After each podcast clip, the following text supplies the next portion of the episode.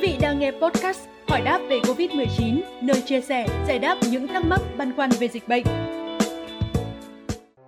Thưa quý vị, sau khi có thông tin của Bộ Y tế gia hạn sử dụng thêm 3 tháng đối với hai lô vaccine Pfizer, nhiều phụ huynh học sinh đã bày tỏ ý kiến lo ngại khi cho con em mình tiêm vaccine.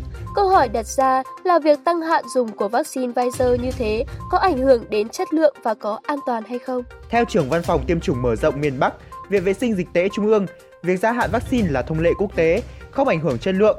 Việc này đã được thực hiện thường xuyên bởi Cục Quản lý Thực phẩm và Dược phẩm Mỹ.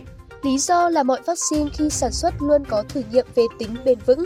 Từng loại vaccine khác nhau có nhiệt độ bảo quản khác nhau. Vì thế, vaccine cũng có thời gian lưu hành khác nhau. Đối với vaccine Pfizer, nếu không bảo quản trong điều kiện đông băng thì chỉ được sử dụng trong vòng 1 tháng, còn nếu bảo quản trong điều kiện âm sâu thì thời hạn là 6 tháng.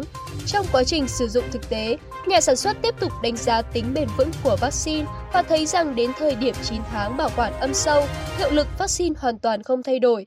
Các kết quả đánh giá đã được gửi đến cơ quan phê duyệt cao nhất là FDA và đã được chấp thuận. Do vậy, việc gia hạn thêm 3 tháng là hoàn toàn có thể chấp nhận được.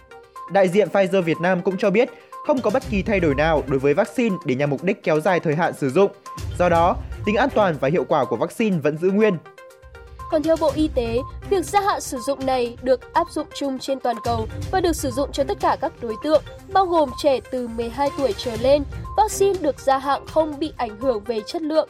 Ngoài ra, vaccine về Việt Nam đều được phân bổ và thực hiện tiêm ngay, không có dư thừa. Tính đến nay, Việt Nam đã tiêm gần 17,2 triệu liều vaccine Pfizer cho người từ 18 tuổi trở lên và hơn 3,5 triệu liều cho trẻ từ 12 đến 17 tuổi.